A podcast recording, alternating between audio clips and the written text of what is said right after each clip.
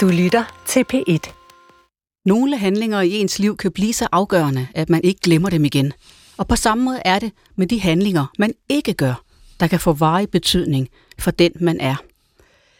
Som da jeg engang stod foran et menneske, som jeg havde ønsket hele livet at møde, og da jeg endelig stod der, og det hele var så klart, så formåede jeg ikke at sige et eneste ord. Jeg blev simpelthen så utrolig skuffet over mig selv.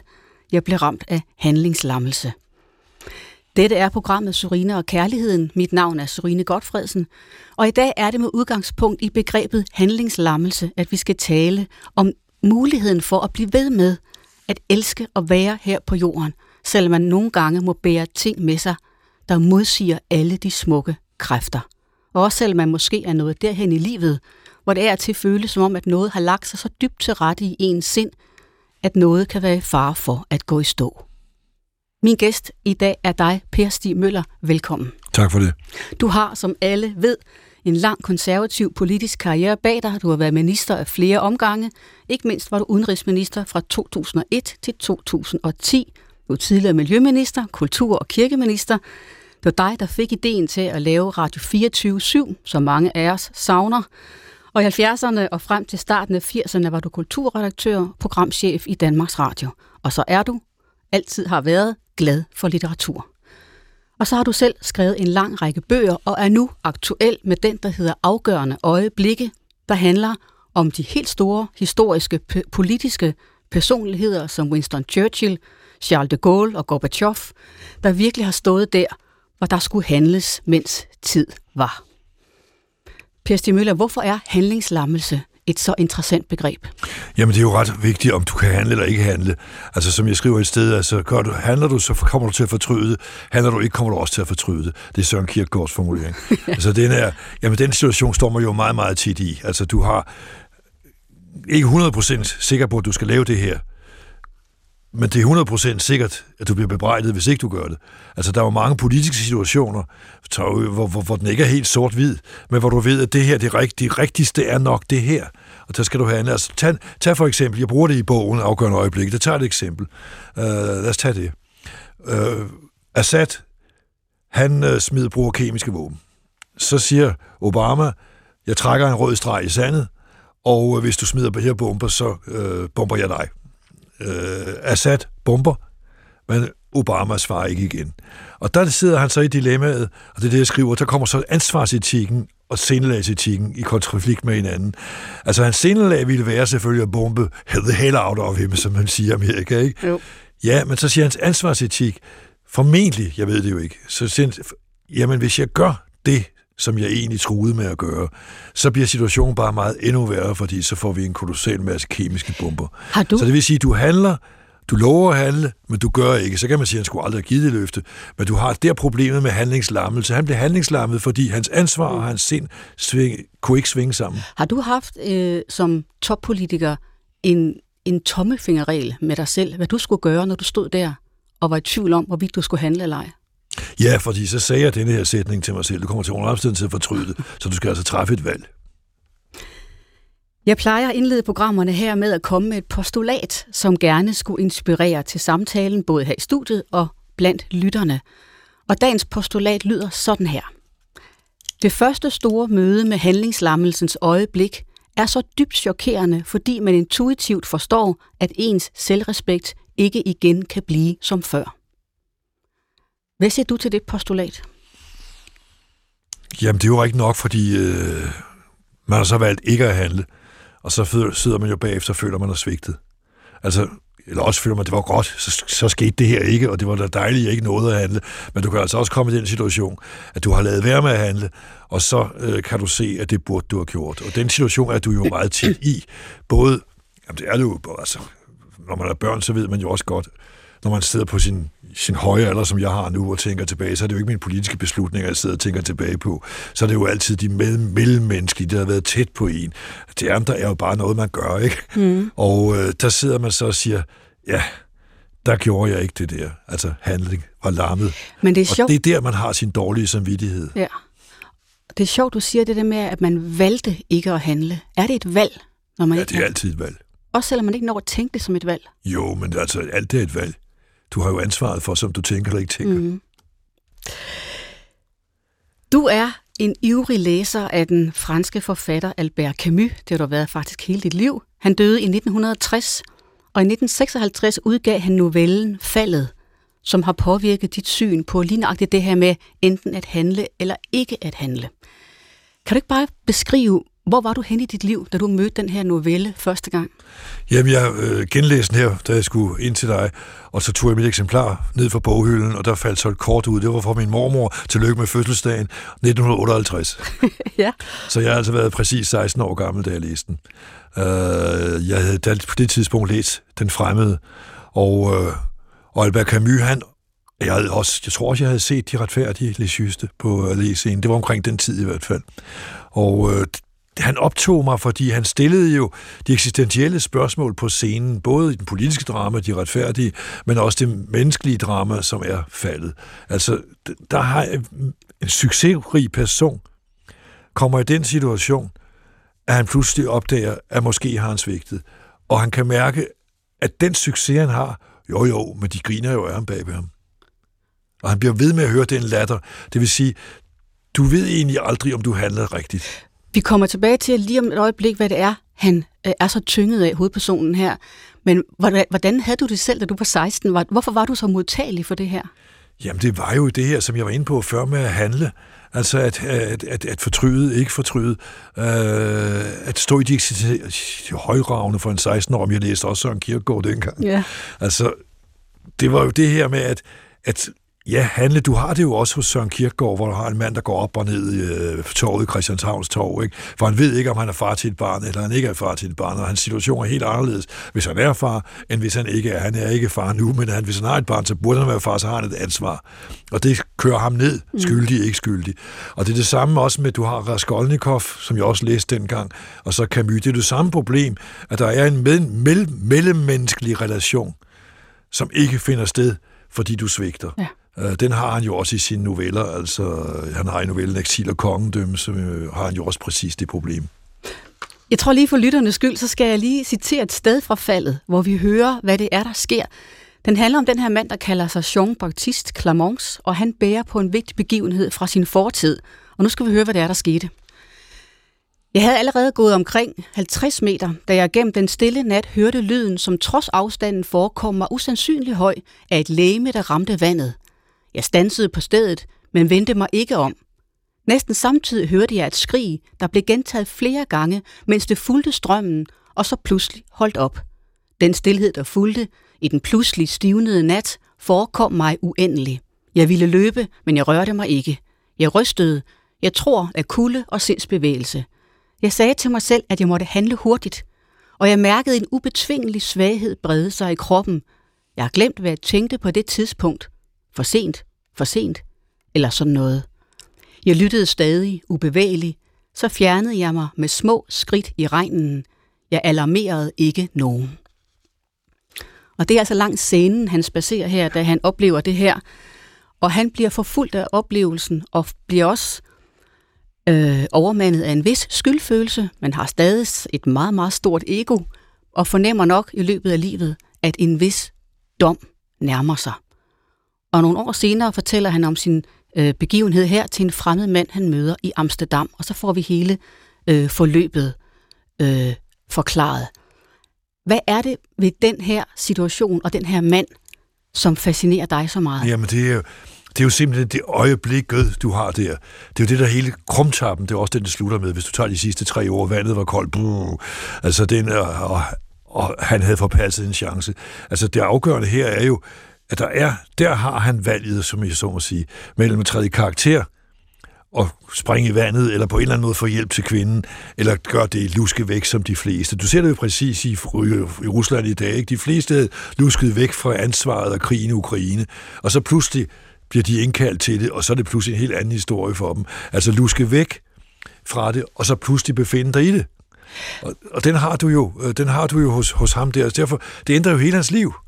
Ja. Jean-Baptiste, det er jo altså også den, der råber i ørkenen, Johannes Døberen. Ikke? Ja. Og, øh, og det ændrer hele hans liv, for han var en succesrig sagfører, der havde alle de rigtige meninger, der havde alle de rigtige handlinger, og hjalp de fattige, de udstøttede de enkerne, de faderløse, og alt det rigtige gjorde han. Og så opdager han pludselig, jamen det var mig selv, der skulle handle og sætte noget i spil. så skulkede jeg fra det. Hvordan fortolker du måden, hvorpå det ændrede hans liv? Jamen, den fortolker jeg som søndefaldet, om jeg så må sige. Altså, det er et søndefald, fordi han har troet, han var en, og så ser han i øjnene, det er derfor, den hedder faldet. Og derfor ser han i øjnene pludselig, jamen, jeg er jo ikke den, jeg har foregivet at være. Mm. Jeg er jo ikke den, der hjælper fra alle de der... Det er jo let nok, når jeg står med ord og får et højt honorar og hjælpe alle mulige mennesker. Men her skulle jeg hjælpe helt konkret et anonymt menneske, og der, der skulker jeg fra det. Jeg tænker tit på, når man selv oplever den her med at smyge sig udenom, selvom det er indlysende, hvad man bør gøre. Der er ikke noget tvivl. Hvad er det, der sker i en? Er det malighed? Er det frygt? Hvad er det, der gør, at man ikke hjælper? Ja, det er vel både malighed og frygt. Frygt for, altså hvis du selv springer i vandet, kan du klare det. Øh, malighed, det er altså ras, der ikke er sket noget. Altså den situation, du har der, tror jeg, ikke nødvendigvis i scenen, vel, men de fleste mennesker har jo været i den situation, hvor der har været en situation, hvor man siger, ah, så slår man det hen, og så viser det sig, at det skulle man ikke have gjort. Altså, den tror jeg, alle mennesker kommer i på et eller andet tidspunkt. Øh, ikke med at skulle springe i vandet ved scenen, men så er der det ene og det andet. Altså, man kan også ignorere det. Altså, jeg har to forskellige situationer fra mit eget liv. Altså, der er en mand, der pludselig står på en båd ude, ved, da vi har sommerferie i Gilleleje, og han vifter på alt muligt måde. Jeg synes, det er mærkeligt, ikke? Og jeg kunne også bare vifte igen, og så svømme ind igen, men jeg kan se, at han har problemer. Og så siger jeg til min søn, skal vi ikke svømme ud til ham? Det er lidt farligt. At sønnen var 10 år. Ja. Øh, lille stærk fyr. Så svømmede vi derud, det viste sig, at motoren var sat ud, og han lå jo derude og skvulpede og kunne blive hævet til havs. Og så, ja, så trak vi ham ind, vi svømmede ham ind, altså ikke ham personligt, men båden. Jamen der kunne vi jo have lavet som anden ting og sagt, det kan vi ikke klare, eller øh, bare vinket til ham. Og, og den anden situation, der hvor jeg så svigter, det er, der er en mand i rullestol, og jeg er helt ny i New York, som, øh, som råber og råber af mig. Øh, jeg tænker, det er sgu da en mærkelig mand, og det er på en sådan en skrål, altså en lille smule bakke øh, i New York. Så det var sgu da en mærkelig mand. Så jeg ignorerer ham. Men senere tænker jeg over, den stakkels mand sidder i en rullestol, som skal opad, opad, så han har garanteret prøvet at få fat i mig, for at jeg skulle hjælpe ham op. Ikke? Så der fik jeg situationen, da jeg kommer videre. Hør, jeg er sgu nok svigtet. Hvor lang tid har du dårlig samvittighed over det? Og den har jeg jo stadigvæk. Ja. er det rigtigt? Nu må du rette mig, fordi du er ældre end jeg er. Er det rigtigt, at sådan noget bliver værre med alderen? Ja, det gør det. Altså, det gør det. Skyldfølelsen bliver værre? Ja, altså de ting, hvor man svigtede. Ja. Ja, det kan godt være, at jeg er speciel, men... Jamen, jeg synes det, bare godt, jeg kan mærke det allerede. Det er det, der kan holde mig vågen om natten. Det, øh, når man ikke kan sove, så er den slags ting, der dukker op. Ikke nødvendigvis sammen i rullestolen, men så er der jo andre mere nærliggende ting, hvor man synes, man, man skulle have handlet. Altså handlingslammelsen er alvorlig øh, for en. Den der handlingslammelse, som du... Lige det der eksempel med rullestolen. Kan du huske, hvad du tænkte? Jamen, jeg tænkte, det er da mærkeligt, og nu er jeg jo i New York, og der er jo så mange lommetyve og alle mulige træktyve og så videre. Jeg var jo blevet fyldt med historier om, hvor slemt der var i New York. Det var første gang, jeg var der. Uh, så, så der sidder jo altså det der, og så, så er det jo som du, hvad var det, du brugte? Frygt og, hvad det ført? Malighed. Ja, så er det jo maligst at sige til sig selv, det er jo nok en kombination af en træktyv, det er risiko for, det vil jeg jo ikke udsættes for. Og det var man blevet fået at vide hele tiden, der var i New York. Så der var jo selvfølgelig rationelle grunde til det, men det var jo så, man rationaliserede den er krybende udenom. Ja. For det var jo ganske ufarligt for mig at krydse over gaden og skubbe ham op, men det var mere, jamen, hvad, for, hvad i alverden er det, jeg nu bringer mig ud i? Det skulle jeg have bragt mig ud i. På den måde så modsiger du her den løstrupske overbevisning om, at mennesket spontant kan handle barmhjertigt, eller ofte vil gøre det. Jamen, det gjorde jeg jo, da vi svømmede ud af ja, der, der er undtagelser, ja. hvor man ikke gør det. Denne her mand i faldet, han er jo, ud over at han svigter i det her øjeblik, så er han jo dybt usympatisk på alle mulige måder. Han er, der er mange egoistiske træk hos ham. Han misbruger, han er sagt, eller bruger i hvert fald kvinder, som det passer ham. Så hele det forløb, man kommer til at høre om, efter han har berettet om sit store svigt, er jo sådan set et livsforløb fyldt med med, med ikke særlig charmerende træk. Hvad, hvad, hvad, hvad siger det dig om, den, øh, om, om det menneske, der svigter, at han bliver fremstillet så negativt? Jamen, han lyver jo hele tiden. Han er, altså, Camus prøver faktisk at skildre et ganske almindeligt menneske, som selvfølgelig kommer ud i spidsen, ikke? Men han lyver jo hele tiden. Han lyver for sig selv, han lyver for omverdenen, og så øh, gør han sig til af det. Altså, han er øh, den, øh, den budfærdige sønder. Ja, det er han jo ikke, for han samtidig er han altså dommer. Mm. Så hele pointen er, at han siger, ved at jeg bekender min søn mit svigt, så kan jeg vide det ud til, at vi alle svigter, og det er jo det, han gør til sidst. Alle vi mennesker svigter. Og derved kommer han pludselig til at sætte sig, han der var under, så er så over menneskene. Og derved bliver han så også den budfærdige dommer, som han også kalder sig undervejs. Ikke? Han har også været pæve undervejs under krigen. Øh, så, så, så det, altså det er jo maskespil. Det er maske på mm. maske på maske. Og det ender jo også med, for han til forklare, det er den her måde, jeg fanger ind. Det fanger sjæle ind, ikke? For nu forventer han de næste fem dage fortæller, ham han fortæller sin historie til, sin historie. For han siger, at det gør de alle sammen, og derved har han jo magt over den anden. Så det bliver jo altså sådan, ja, maskespil, ja. ikke? Altså, hvem er han i virkeligheden, og hvor meget er han egentlig angergiven? Fordi han altså ender med at sætte sig op over den anden. Ja, han leger næsten med begrebet Han- dom, Ja, det gør han. kan man sige. Meget.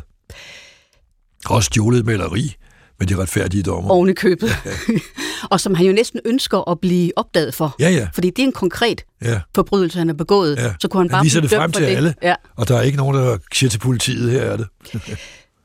Per Stig Møller, når man øh, når fremad i livet, og du siger selv, at den her, som jeg også selv kan mærke, at den her øh, dårlige samvittighed, eller alle de øjeblikke, hvor man har svigtet, de bliver ved med at være i ens bevidsthed.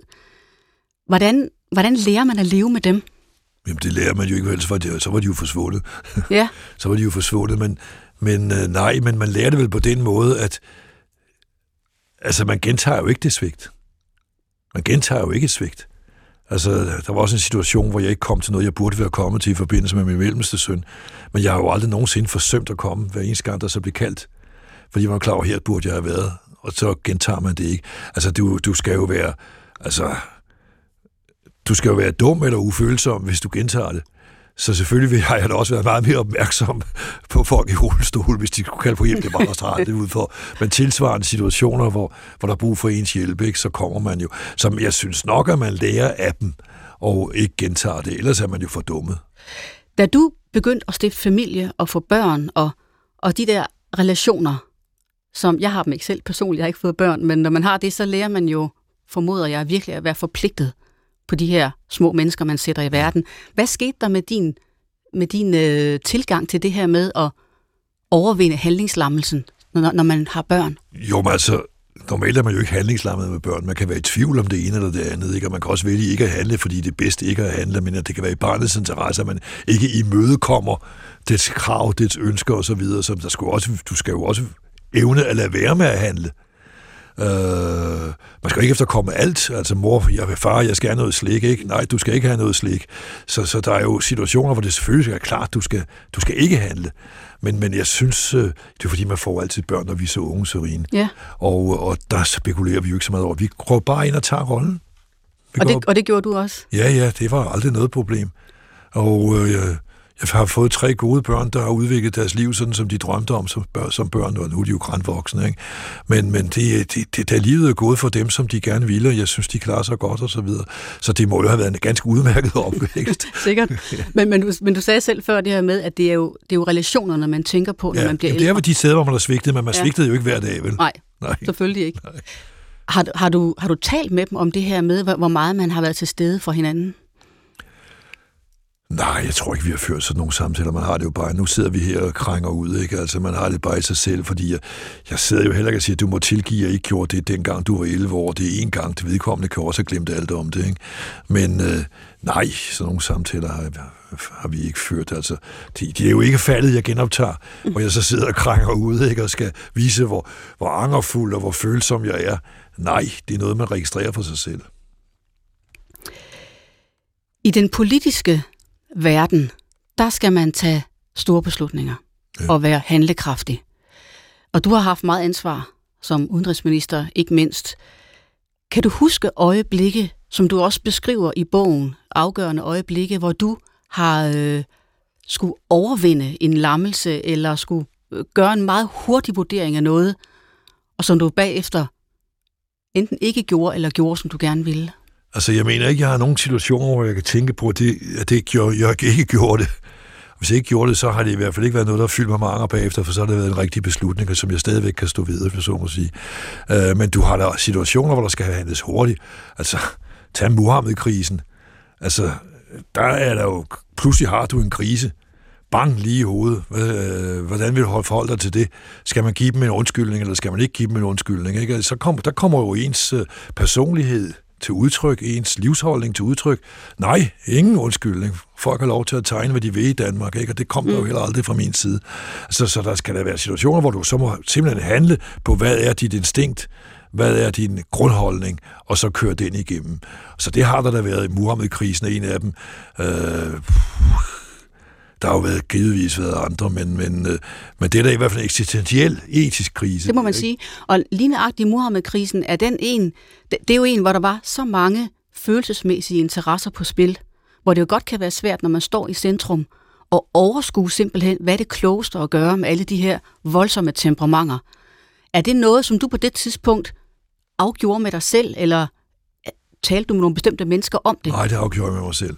Altså, der var ikke nogen tvivl om mit sind, at det var satire. Jeg har altid elsket satire, og jeg synes, det var en del af vores demokratis udvikling, at øh, der har været satire. Jeg har også skrevet doktordisputat som Malte Conrad Brun, ikke? og lavet en tv-film øh, omkring øh, 1790'erne, der var masser af satire øh, på Korstik-samlingen, kan du gå ind og finde dem, alle de bladene der. Og du har de 1840'erne, hvor du får demokratiet masser af satire. Du har Korsaren, du har flyveblade og så videre. Og så har du altså hele 20. århundrede med masse politisk satire. Altså det er jo det, der holder demokratiet kørende eller spot og latterliggørelse. Det gør vi jo politikere hele tiden, mm. altså til tegning i politikken i det Søren, Søren Parbe, ikke? Jamen, det er jo det er jo spot, om jeg så må sige, øh, der leveres der. Men det må man jo tage med. Det er jo en del af demokratiet, at uh, vrangen, at du kan få vrangen ud af, at nogen kan trække vrangen ud af dig, så du ikke selv gør det. Altså i faldet gør du det selv, ikke? Uh, men, men, men, men det, der, det er demokratiets salt, det er det, der holder det åbent. Jeg så, at Erling Olsen sagde, at det er smuspressen, der holder demokratiet rent. Mm, ja. og, og der var noget om det. Men selvom du har den store bagage af overbevisning om, hvad vores kultur er, ja så kan man jo godt i et øjeblik være i tvivl om, hvorvidt, ligesom med, med, Nej, med Obama jeg... der i sin tid, ja. om det, man kommer til at beslutte nu, vil gøre til, føre til noget endnu værre. Ja, det er fuldstændig rigtigt. Og det har du, når du træffer de store beslutninger om krig og fred. Ja. Det har du. Det har jeg også været med til med Afghanistan og Irak. Og der er det, man skal prøve at tænke langt, men du har også en, situation, du har også en nærværende forpligtelse. Altså ellers bliver det lidt i retning af, uh, uh, det er også koldt. Altså, du kan, du kan så sige til dig selv, jo, ligesom Obama et med at gøre, men det kan risikere at blive meget værre hen ad vejen. Mm. Og derfor gør jeg ikke noget nu. Men så har du altså givet efter, du kan have givet efter for det onde.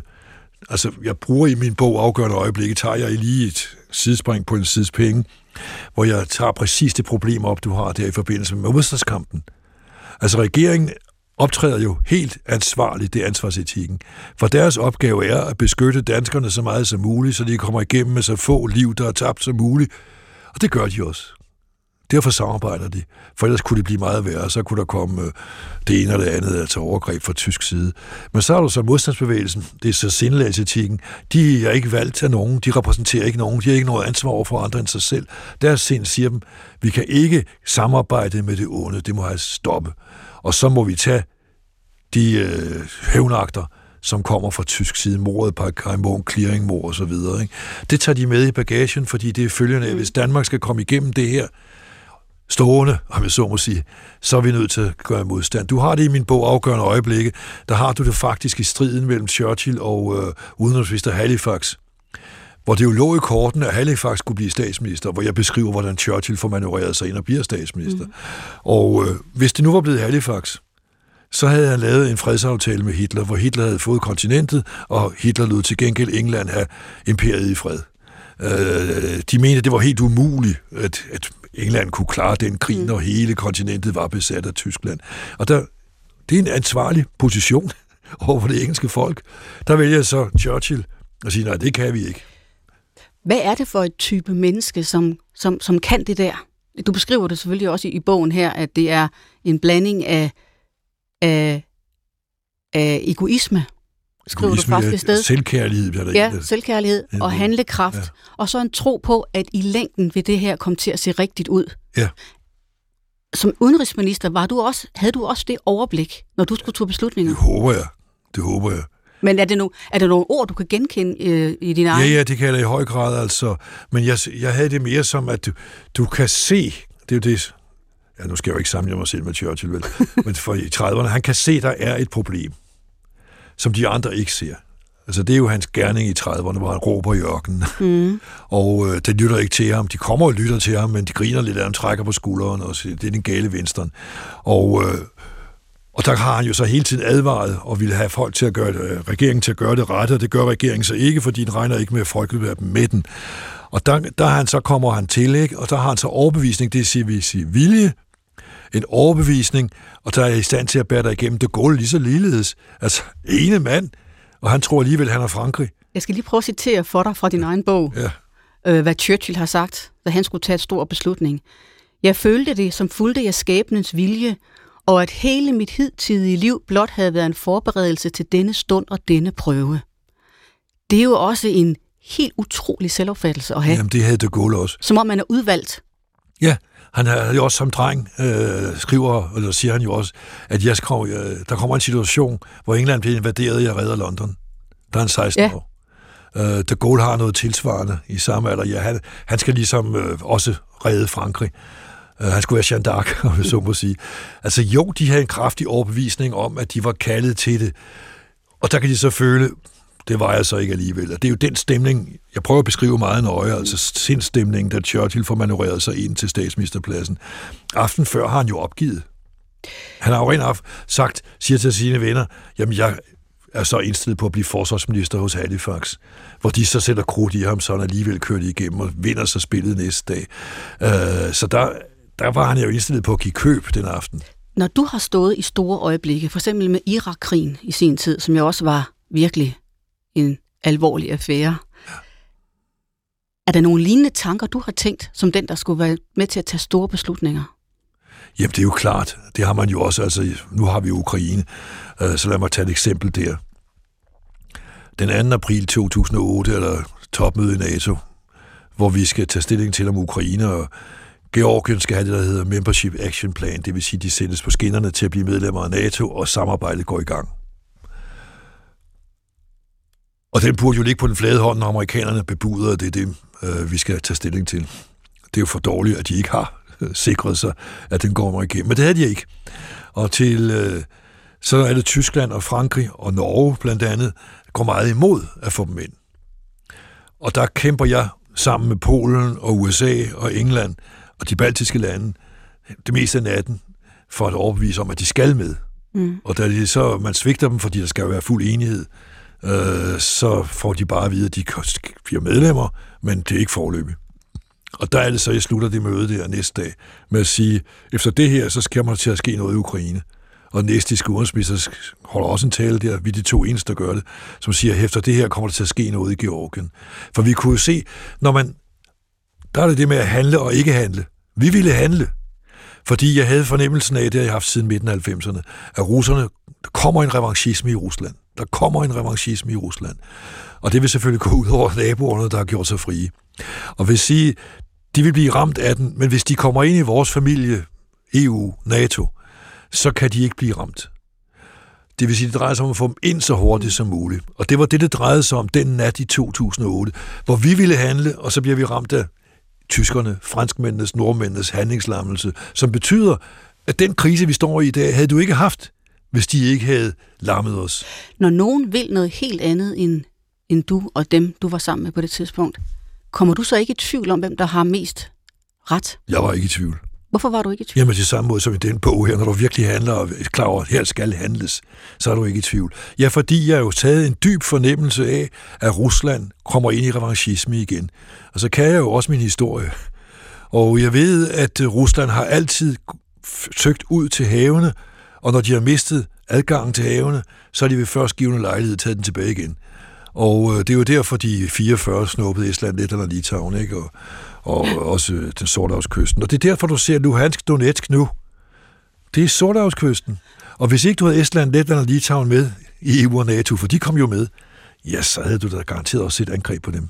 Men når man ser som et menigt menneske anskuer politik udefra, storpolitik især, og man tænker på, hvilke kolossale konsekvenser de beslutninger har, der bliver taget, Ja. så er det enormt svært at forstå, at du og andre toppolitikere har kunne stå midt i brandpunktet, uden at tvivle på, om man har ret. Nej, Jamen, det kan du... Der er også situationer, hvor man tvivler på mig ret. Her var jeg altså ikke i tvivl. Øh, jeg kan tage dig et andet eksempel, hvor jeg heller ikke var i tvivl, men hvor de jo også har vist sig, at det var den rigtige undskyld, jeg siger det beslutning, men det er der var enighed om. Altså, i 2007 sætter øh, russerne et flag på Nordpolen, altså nede i havet. Og øh, der siger jeg til mig selv, den næste konflikt kommer i Arktis. Okay, det ved du så. Så er jeg tilbage i afgørende øjeblikke. Du har set noget komme. Hvad gør du så? Du kan sige, jamen det ligger jo langt ude i fremtiden. Det bliver du ikke beskæftige dig med. Du kan også sige, jamen her er jo en stor fare. Den bliver jo kun større, at du ignorerer den. Og så gå ind og så prøve at få demonteret den far mm. i tide. Og derfor lavede jeg jo så, tog jeg initiativ til det, der hedder Ilulissat-erklæringen, som betød, at Rusland og Amerika, og Kanada, Norge og Danmark lovede at løse problemer på fredelig vis deroppe, og holdt det som afspændingsområde. Det er jo holdt indtil nu. Det er skrøgt. Det, det knager i isen, om jeg så må sige. Men det er jo holdt. Og der kan du se, det eksempel, det er det, jeg bruger bogen afgørende øjeblik, ikke, ikke om mig selv, men om, om de der skikkelser. At de, de ser et problem, eller de fanger dig et problem, og så løser de det, men de er jo ikke i tvivl. De ser sig jo ikke tilbage og ikke i tvivl, de her. Er der øjeblikke fra din politiske karriere, hvor du undlod at handle, hvor du skulle have handlet? Nej, det tror jeg ikke. Jeg tror faktisk ikke, at jeg har nogen, jeg har ikke nogen flovmænd der, hvor jeg føler, at her skulle jeg ikke have handlet, her skulle jeg have handlet. Jamen, altså de steder, hvor jeg skulle have handlet, det kunne jeg så ikke komme til. Altså, for nu tager eksemplet med Ukraine i 2008, ikke? Altså, så havde det jo været galt, hvis jeg havde stået på den side, der forhindrede Ukraine i at komme mm. i NATO. Så ville jeg sikkert fortryde det i dag, men nu stod jeg jo på den side, der prøvede at få dem ind. Og Irak-krigen var også den rette handling? Ja, det har jeg. Den der bog, der hedder Udenrigsminister i krig og fred, der, der øh, reflekterer jeg jo over. Øh, jeg reflekterer jo altid over mine handlinger, og det forklarer jeg så også i den bog. Ja, fordi det var det samme som med den revanchisme, jeg så i Rusland. Altså, du så, sad jo med en vaneforbryder, mm. Saddam Hussein. Og du sad med en vaneforbryder, og du sad med Irak, der flere gange havde prøvet at knuse Kuwait. Fra 1960 mm. prøver de allerede. Så du sidder altså med en mand, som du kan være sikker på. Min vurdering var, at hvis man nu opgiver øh, at følge FN's øh, Sikkerhedsråd ud i livet, det er der så diskussioner om, men jeg mener, der var vedtaget i Sikkerhedsrådet en resolution, som man kunne handle på. Altså hvis man undlod det, så vil jeg helt, være helt sikker på, at havde han ikke masseødelægningsvåben, så ville han lave dem. For han ville vide, at verden kommer ikke to gange. Så han satte kraftigt på, at al den uro, der var i Vesten omkring beslutningen, skulle betyde, at Vesten trak sig, ligesom Obama trak sig over for Syrien. Ikke? Og så ville han være i stand til at lave alle de grimme ting, øh, som, som han ikke måtte lave. Så da, du er stadig med en vaneforbryder, så skal du altså reagere øh, for at stoppe ham. For lidt siden, der brugte du ordet det onde. Øhm, og der er nok ingen tvivl om, at Churchill mente, at han var konfronteret med det onde Nej. i kraft af Hitler og de nazistiske ambitioner. Hvordan har du som, øh, også som, som, som politiker opfattet det, at der er noget, der er ondt, som skal bekæmpes? Er det sådan, du også har tænkt? Ja, det kan man da roligt sige. Altså, nu var jeg i, øh, i Washington øh, 9-11 2001 og så øh, flyet ramle ind. Jeg så flyet, da det havde ramlet ind i Pentagon. Øh, var der fem dage sad fast, fordi man kunne ikke komme ud af landet og fulgte hele tiden med, hvad der skete i New York. Ikke? Altså, det var da det onde. Altså, islamismen var der for mig, og er der ikke tvivl om, ligesom nazismen er for mig der det onde. Og det drejer sig om at bekæmpe det, således at det bliver kvalt i fødslen, om jeg så må sige, for ellers spreder ondskaben sig. Altså, det onde findes i verden, Sørine, og du er præst, så det er ikke tvivl. Jeg skulle lige til at sige, Per Stig, jeg er præst, så nu vil jeg gerne spørge dig, hvor kommer det onde fra? Det kommer fra mennesket selv, det kommer ind i mennesket. Altså, det er jo derfor, jeg er konservativ. For som øh, den konservative boligminister O. Hastrup engang sagde, jeg tror på det onde i mennesket, derfor er jeg konservativ. ja. Altså, der er hele tiden noget ondt i os. Det er derfor, vi har staten. Det er derfor, vi går ind for, at man har en stat. For staten er jo den, der skal sørge for, at det onde ikke får lov at folde sig ud i samfundet. Mm. Altså onde gerninger, tyveri, mor, voldtægt. Ikke? Det er da ondt. Det er det absolut. Og det, som faldet jo handler om, novellen af Camus, som vi har. Det er ikke er grebet ind. Som den røde tråd, ja. ja. Det er jo også, at det onde, som jeg tolker det i hvert fald, i et eller andet grad tager bolig i den her mand, eller udfolder sig i den her mand, som lever med den her store skyldfølelse, som han så får vendt om til at i virkeligheden at være en form for magt over andre. Øh, og så ender det jo faktisk med, at han øh, begynder at overveje den her, det her domsscenarie. Har du også tanker af den art, at at det onde i verden vil blive mødt af dom på en eller anden måde? Ja, det ved jeg ikke. Det er så historiens dom for mig. Øh, det ved jeg ikke, men jeg ved, at det onde er der, og hvis du bare lader det være, så breder det sig. Øh, og så er det spørgsmål, hvordan håndterer du det? Og der har jeg jo i bogen afgørende øjeblik, hvis jeg lige må nævne den igen, der har jeg jo Nelson Mandela, og han må altså sandelig sige, have været op imod det onde. Det har han. apartheid, ikke? Og, øh, og så sidder 27 år i, i, i fængsel. Øh, og den måde, de sorte blev behandlet på i Sydafrika, var der ondt. Og det beskriver jeg så i bogen. Men der har, sidder han jo, hvad skal jeg stille op med det onde? Og det tænker han jo meget over. Og der har jeg så også afgørende øjeblik, hvor han træffer sit valg. Ikke? Jamen, han, der er jo nu opfatter han altid som en helgen, og det var fantastisk, at han kunne komme ud og sige for, forson, forson, Hilda, frelser og forsoner. Altså, ja, men jeg beskriver jo også, hvor meget had der i virkeligheden var indestængt i ham. Mm-hmm. Altså, det er det, de Klerk møder. Uh, og det er det, han beskriver, at der kommer jo pludselig en satan op i Mandela. Ikke?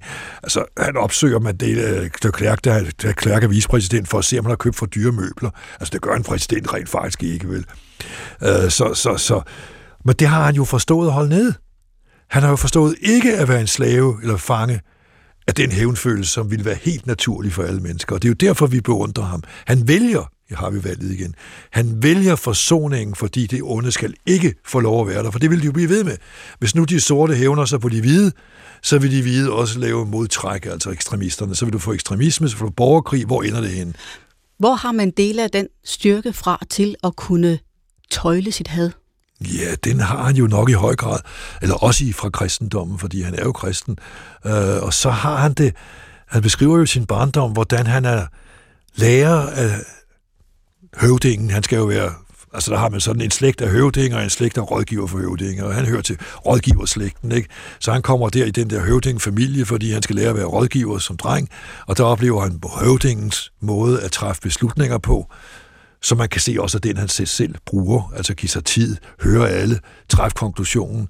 Uh, han uh, oplever de andre høvdinge, hvordan de fører sig frem. Så der oplever han jo den her rolige tilgang til det, det reflekterede, mm. det ikke at være i sine, sine uh, følelsers vold. Og det er jo det, han mestrer. Han undgår at være i sin for hans følelser er negative, om jeg så må ja, sige. det må de have været. Han undgår at være i deres vold. Det er jo virkelig centralt, ja. det her. Hvor meget kan mennesket tøjle sine følelser og sine instinktive reaktioner det på kan alt det, ikke. alt det, man har været ude for. Du ikke være sikker på, at det kan. Det er derfor, Nej. du har domstolene. Ja, og jeg vil jo så sige som præst til dig, at det er derfor, eller det i hvert fald også kan hjælpe det menneske at stå til ansvar for en højere myndighed, altså en guddommelighed, som man føler sig sat på plads af. Det jeg gerne vil spørge dig om, det er, om de mennesker, der har de store beslutninger, og kan komme ind i handlingslammelse eller handle, tror du, det er en styrke for et sådan menneske at være troende? Ja, altså der er jo forskellige eksempler fra i afgørende øjeblikke, for nu bliver vi det Fordi både Churchill er jo troende, og de Gaulle er troende. Der er ikke tvivl om, at de Gaulles øh, dybe tro, dybe katolske tro, har været øh, med til at skabe den personlighed, som han var. Og den selvsikkerhed, Altså, der skal selvsikkerhed Og måske til. også det der at tro, man er blevet sendt. Ja, ja, præcis. Altså, han er manden, han er la France. Jeg er Jeanne d'Arc, derfor tager han jo også Lorraine-korset. Det tager han fra Jeanne d'Arc. Uh, og Roosevelt siger til ham ved en lejlighed, de vil både være Jeanne d'Arc og Napoleon. Nu må de vælge, de kan ikke være begge dele.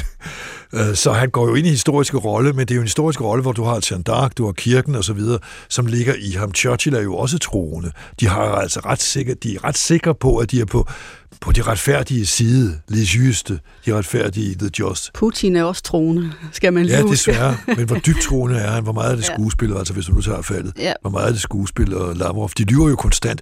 Faldet har du en mand, der lyver hele tiden. Det har du altså også i Rusland.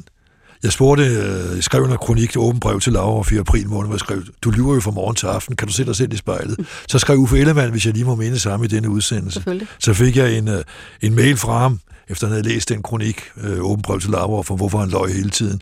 Så skriver han til mig på en mail, ved du, hvordan man kan se, at Putin og Lavrov lyver? De bevæger læberne. Ja, Og det har du også i faldet. Hvordan kan du se, at han lyver?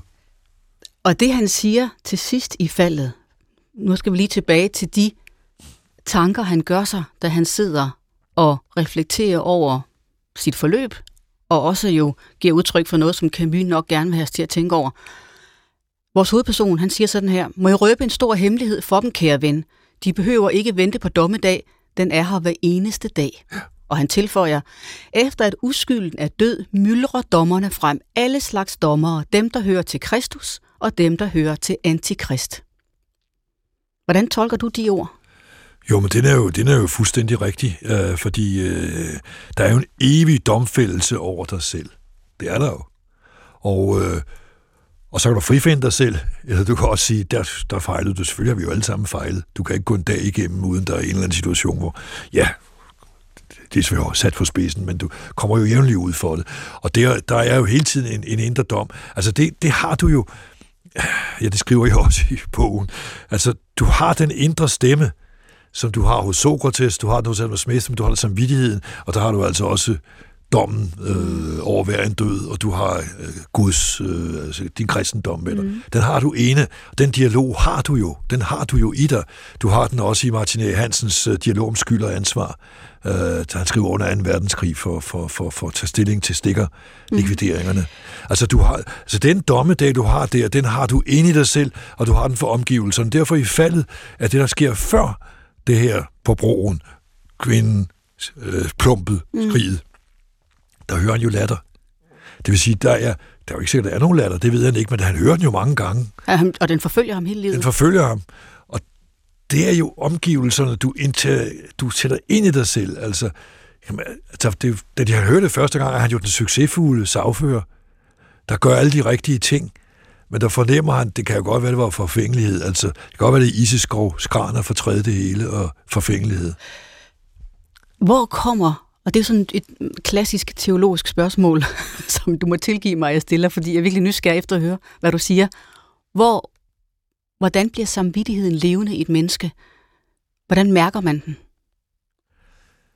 Altså normalt sidder den jo ikke og råber til en, fordi normalt ved man jo godt, hvad man skal. Det ligger jo i ens instinkt, det ligger det, øh, til højre benet, det ligger bare.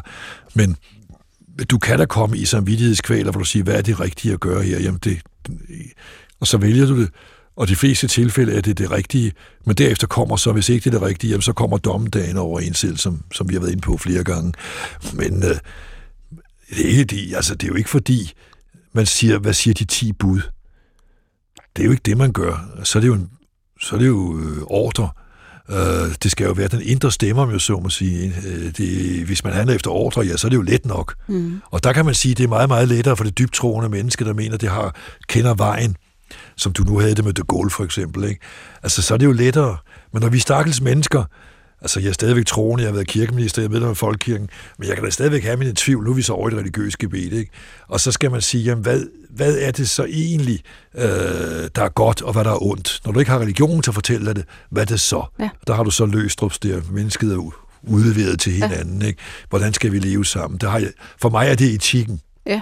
Altså, men, hvordan lever man sammen? Men præcis spørgsmålet, hvad er det så? Og det er jo sådan en, en overvejelse, jeg hele tiden gør mig og har gjort mig i mange år, at jeg vidst, hvad der sker med os, hvis kristendommen og gudsforholdet bliver mere og mere trængt ud i periferien i vores måde at tænke på.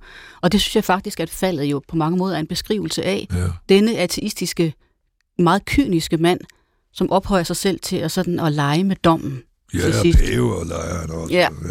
Hvad, hvad tror du, der sker med vores mulighed for at faktisk skelne mellem godt og ondt, når vi står og skal tage det her valg? Det tror jeg bliver sværere og sværere. Og det øh, er jo også en del af den rodløshed, der så øh, også præger det 20. århundredes menneske. Hvad er det, han siger et sted? Det 20. århundredes menneske, det 20. århundredes menneske hårede og læste aviser.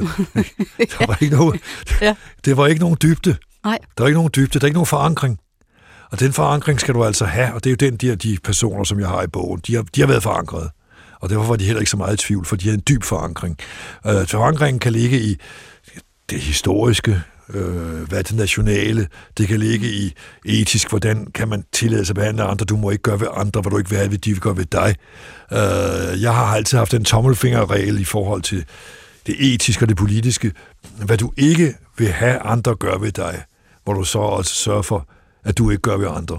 Og det er derfor, du har retsstaten. Altså, der er noget, der er utåligt. Jeg plejer at sige, at politik er at definere det utålige, og så forhindre det. Det er det... så det minimalistiske. Og det har du vel...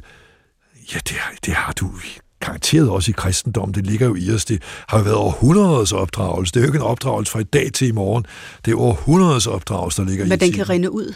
Hvad siger du? Den kan rinde ud. Den rinder ud, og så er det, du kommer til, så er det det farlige sker, ikke? Fordi så flager vi jo rundt hid og dit med hver vores værdisystemer, hver vores Præcis. øh, prioriteringer, og så er det pludselig, det kan blive grænseløs. Den behandling, du udsætter andre mennesker for, bliver grænseløs, hvis ikke du har en indre begrænsning. Og det ser du i Ukraine, hvis jeg lige må slutte det. Det er jo præcis, hvad du ser i Ukraine nu. Den grænseløse ondskab over for mennesker, for du tillader dig noget, og nu pludselig, da russerne selv kan blive involveret, de almindelige russer, så stikker de af fra Rusland, ikke? Men før der, hvor det var andre, der gjorde det, så det jo bare ske. Altså, den grænseløse ondskab er du nødt til at sætte ind over for, og der tror jeg, at hvis ikke du har en forankring i godt ondt, og det er jo det, mm. der står Jevskis forfatterskab, når vi nu taler om russer, så er det det hele, der står Jevskis forfatterskab drejer sig om. Det er det. Hvor er grænsen? Hvor er grænsen for, hvad du kan tillade dig? Jeg ved, du er meget glad for Kai Munk, og ved rigtig meget om ham. Derfor så har jeg fundet et citat frem af Kai Munk til dig. Og det er fra en af hans prædikner fra 22. søndag efter Trinitatis, fra Matteus evangeliet om den gældbundne tjener. Og der siger Kai Munk sådan her, Bliv et mandfolk, giv din bekendelse til Kristus eller til Satan, omvend dig, slip vaneliv og slendrian, og det går sgu nok alt sammen. Det er ikke de store syndere, men de pjattede og uafgjorte, der giver grobund for det onde på jorden og holder ilden i live i helvede. Jamen, det er jo også fuldstændig rigtigt. Det er jo fuldstændig rigtigt. Jeg plejer at lægge meget vægt på en anden sætning fra ham, i forbindelse med skuespillet Kant, hvor der er jo en præst, der ved, at Anne Boleyn, der bliver henrettet, hun var uskyldig, så hun skulle ikke henrettes. Så det, at han ved det og ikke handler, det er det dilemmaet. Hvis han havde handlet præsten, så var han ikke blevet biskop. Så han handler ikke. Altså, og der har han så sætningen, Kai Munk, når han forklarer det her. At være passiv til det onde, er lige så slemt som at være aktiv til det onde. Altså, hvis du ved, at det er ondt, og ikke griber ind over for det, så kunne du lige så godt selv have gjort det. Jeg kunne godt tænke mig at spørge dig, og nu skal du ikke falde alle dine gamle kolleger i ryggen, men når vi taler om, at tro og Guds forhold kan betyde noget for mennesker, der skal tage store beslutninger, det her med at være forankret i et ansvar. Hvad tror du, der sker med handlingskraften og dømmekraften i, i den moderne politik, hvis Guds forholdet bliver fjernere og fjernere? Jeg tror, der kommer sådan mere tilfældighed ind i det, fordi du mangler... Altså, du mangler... Det er ikke fordi, at man skal søge efter sådan øh, guidelines, men du mangler måske de etiske guidelines, og det vil sige, så bliver dine handlinger mere tilfældige, mindre sammenhængende, fordi de, ikke, de bunder ikke i et livssyn. Det er derfor, jeg har lagt meget, meget vægt på det etiske, øh, og det har så Løstrup også med det etiske, ikke? fordi det etiske fortæller dig, hvad der er tåligt og ikke utåligt, hvad du skal leve med som samfundsborger. Jamen, der er der tvang, du skal leve med. Du betaler skat, det er du faktisk tvunget til, ikke? Altså, der er tvang, du skal leve med, og så er der tvang, der er utåligt. Og det skal du gøre op, og det ligger i en etik, hvad, hvad du må der. Så jeg plejer altid at sige, at dengang i 70'erne sagde man, at alting er politik, ikke? Så skrev jeg bogen på sporet forsvundne menneske, hvis pointe er, at det, alting starter i etik. Mm. Og politikken er både kun, øh, kun øh, udmyndningen af det etiske valg. Bliver de etiske overvejelser kraftigere, når man bliver ældre? Nå, de har jo altså også været der, der var 16 år, da jeg ja, de har bare en anden form, når man er 16. Ja, det er sådan en anden form. Ja, man bliver måske mere, mere, mere, mere bevidst om det fra, fra hver enkelt beslutning, man træffer, som er beslutninger af væsentlig grad. Ikke? Så bliver man selvfølgelig mere og mere bevidst om, at det ansvar, man har, og hvad alternativet havde været. Nu har jeg så været i den situation, jeg hele tiden stadigvæk kan stå ved, at alternativet havde været værre. Så der er stadig ikke nogen øjeblikke, hvor du tænker, der skulle jeg simpelthen have handlet anderledes? Nej, ikke i politik. Så skal vi over i privatsfæren.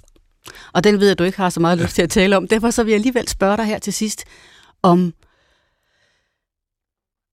den beskrivelse, jeg selv havde i indledningen af mit program her, af at stå over for et menneske, som man altid har drømt om at møde, og ikke kunne sige noget.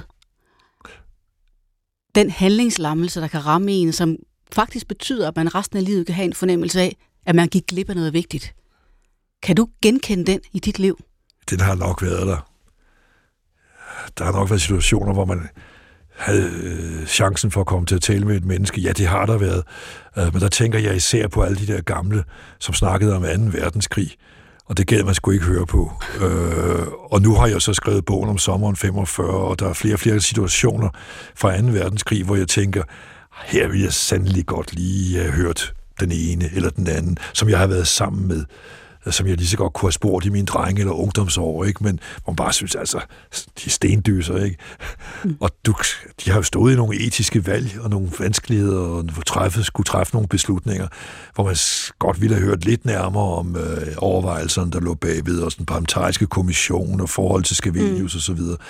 Jamen, de er væk alle sammen. Så det er lidt for sent at komme med tanke om, at her skulle jeg lige have spurgt Hastrup, eller min far, eller min onkel, osv. Øh, for de er væk. Ja, og som Gorbachev siger, ifølge din nye bog, livet straffer den, der kommer for sent. ja, præcis. Det er jo det, det gør. Altså, vi, vi kommer jo for sent, øh, fordi det er for sent, vi opdager, hov, det skulle jeg nok lige have vidst noget mere om, eller hørt noget mere om. Men det, men det er jo inden for vidensområdet. Men når man så taler om, hvis vi skal bruge det praktisk, øh, så øh, synes jeg, at politik nu har det jo de store gamle, som er med i øh, afgørende øjeblik. Jeg har jo ikke taget alle de der svigter, fordi det er en helt anden bog i så fald. Men men der kommer du der i den situation, at hvis du ikke øh, har øh, mennesker af den støbning, jeg skriver jo også folk af den støbning, for at bruge Kiplings udtrykket, folk af rette støbning, så bliver det da lidt mere tilfældigt og lidt mere uoverskueligt, hvad der sker. Jeg fik en, jeg fik en mail fra en meget begavet øh, ven, som jeg kun har været på mailkorrespondence med, og der var der øverst på mailsiden, var der et billede af Churchill, Roosevelt og øh, Stalin. Og så står der, hvordan kom vi herfra? Og så nede under var der så et billede af, af Johns, uh, Johnson, ikke? Johnson, ja. Ja, Johnson og Trump og uh, Putin. Hvordan kom vi herfra mm. og hertil? Ja. Det er da virkelig også et godt spørgsmål. Ja, det er et godt spørgsmål. Hvordan har vi fået klokket os ned i at have ledere ja. med den kvalitet, eller ja. mangel på kvalitet, som vi sidder med i verden i dag? Og det tror jeg hænger sammen med noget det, du er inde på her, at der, der mangler vi nok nogle kompasnål. Det tror jeg også. Og nu er vi nået frem til postulatet, som jeg nævnte i begyndelsen. Nu skal vi lige høre det igen. Det første store møde med handlingslammelsens øjeblik er så chokerende, fordi man intuitivt forstår, at ens selvrespekt aldrig igen bliver som før. Tror du på det her med, at selvrespekten kan tage skade? Ja, det tror jeg helt bestemt. Altså, du kan jo bare se, hvordan Biden... Øh, okay, nu går jeg over i politik igen, men nu har vi jo talt om Obamas manglende handling. Og det er så det, der hele tiden er ledestjernen for Biden, den må jeg ikke gentage. Mm. Det vil sige, der er der situationer, der er der situationer, hvor vi lærer af, at det her, det må aldrig ske igen. Uh, så, så det er der altså, som mit eget personlige liv kan jeg ikke rigtig komme på en situation lige nu, så skulle jeg have haft spørgsmålet tidligere. Men, men det findes der, uh, og det findes der både i politik og i privatlivet. Og det findes jo også i vores ven fra faldet. For selvom han fremstiller sig som magtfuld, så fornemmer man jo også, at han er ved at krakelere indvendigt. Ja, ja, han er også syg i sidste scene. Han er jo syg ja. til sidst. Uh, ja, men det er jo fordi, at han, han, mangler jo, han mangler jo en indre kerne. Den røg jo, da de grinede af ham, og da han ikke handlede. Der røg den kerne, han havde bygget op, sagføren succesen, der gjorde jo alt muligt for de svage og, de, og så videre. Ikke? Den virkelig gode mand. Da de så griner af ham, altså han synes, de griner af ham, og han pludselig kommer i en situation, hvor han måske skulle have handlet, så, så står det ham, at det er jo stafage det hele. Mm. Det er jo stafage det hele. Jeg er jo en hyggelig for Herren. Det har du i kristendom, har du mm. meget af det der. Mm. Og, og, og, og, og så begynder han altså at tvivle på, hvem er han egentlig? Og kan påtage sig den ene og den anden og den tredje og fjerde rolle. For der er ikke nogen kerne. Nej. Det er jo et stort rollespil, hvor han prøver at finde sig selv. Og så kunne sætte sig op over de andre. De har grinet af ham. Han må op over de andre. Og ved at være den budfærdige sønder, Okay, så får de andre ondt af ham. Derefter kan han så sige, vi er alle syndere for Herren. Nå ja, okay, så vi er alle syndere. Så kommer han over de andre. Ja, og det er der, man også skal huske Kai Munks kloge ord her, at det ikke nødvendigvis de store syndere, man skal måle sig med. Det er alle de små undladelsessynder, ja. vi alle sammen gør os skyldige i. Ja. Og det er nok det, vi nogle gange går fejl af. Folk tror, at de skal sådan måle sig i forhold til de indlysende grusomheder. Ja. De skal bare måle sig i forhold ja, til de små ja. undladelser selv. De små skridt. Det er de små skridt.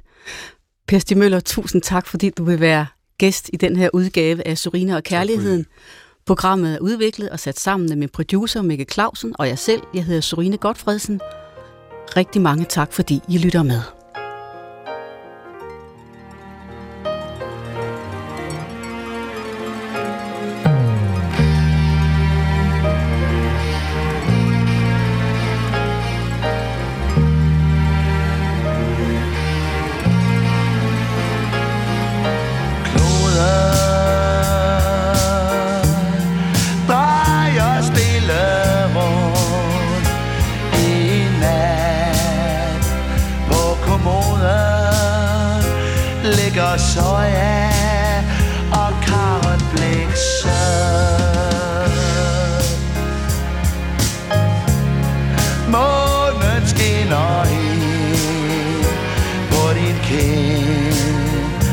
Dine strømper ligger smidt på ryggen af min lænestol.